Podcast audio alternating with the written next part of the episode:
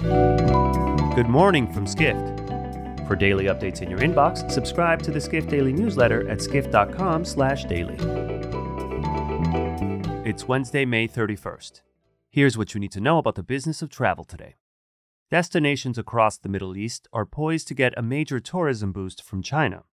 Or more specifically, China's wealthiest citizens, reports Asia editor Peden Doma Bhutia in this week's Middle East Travel Roundup.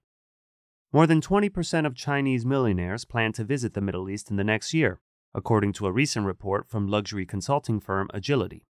Bhutia writes Middle Eastern destinations have been wooing Chinese travelers ever since Beijing resumed outbound group tours for its citizens on February 6th.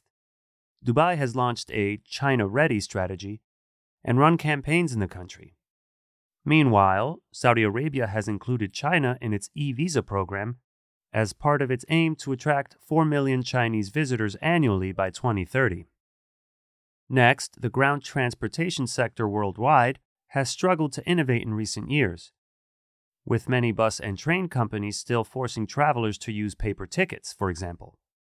However, a growing number of companies are working to modernize the industry, writes travel technology reporter Justin Dawes.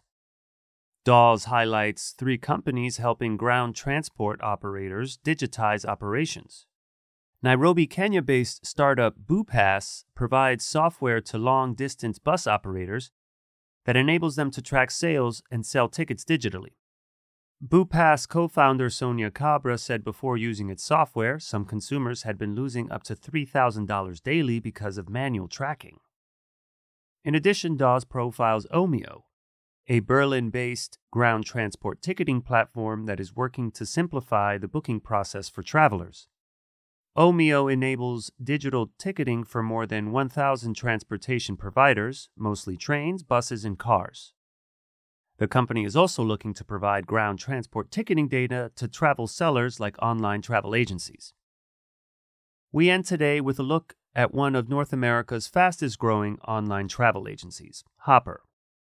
Skift Research examined the rise of Hopper in its latest report, which features interviews with company executives. Senior research analyst Pranavi Agarwal writes that Skift Research takes a deep look into how Hopper has distinguished itself from its rivals, as well as the factors behind its enormous boom. It became the most downloaded travel app in the US in 2021. The report includes figures such as Hopper's gross bookings and revenues, in addition to Skift Research's projections for Hopper's growth.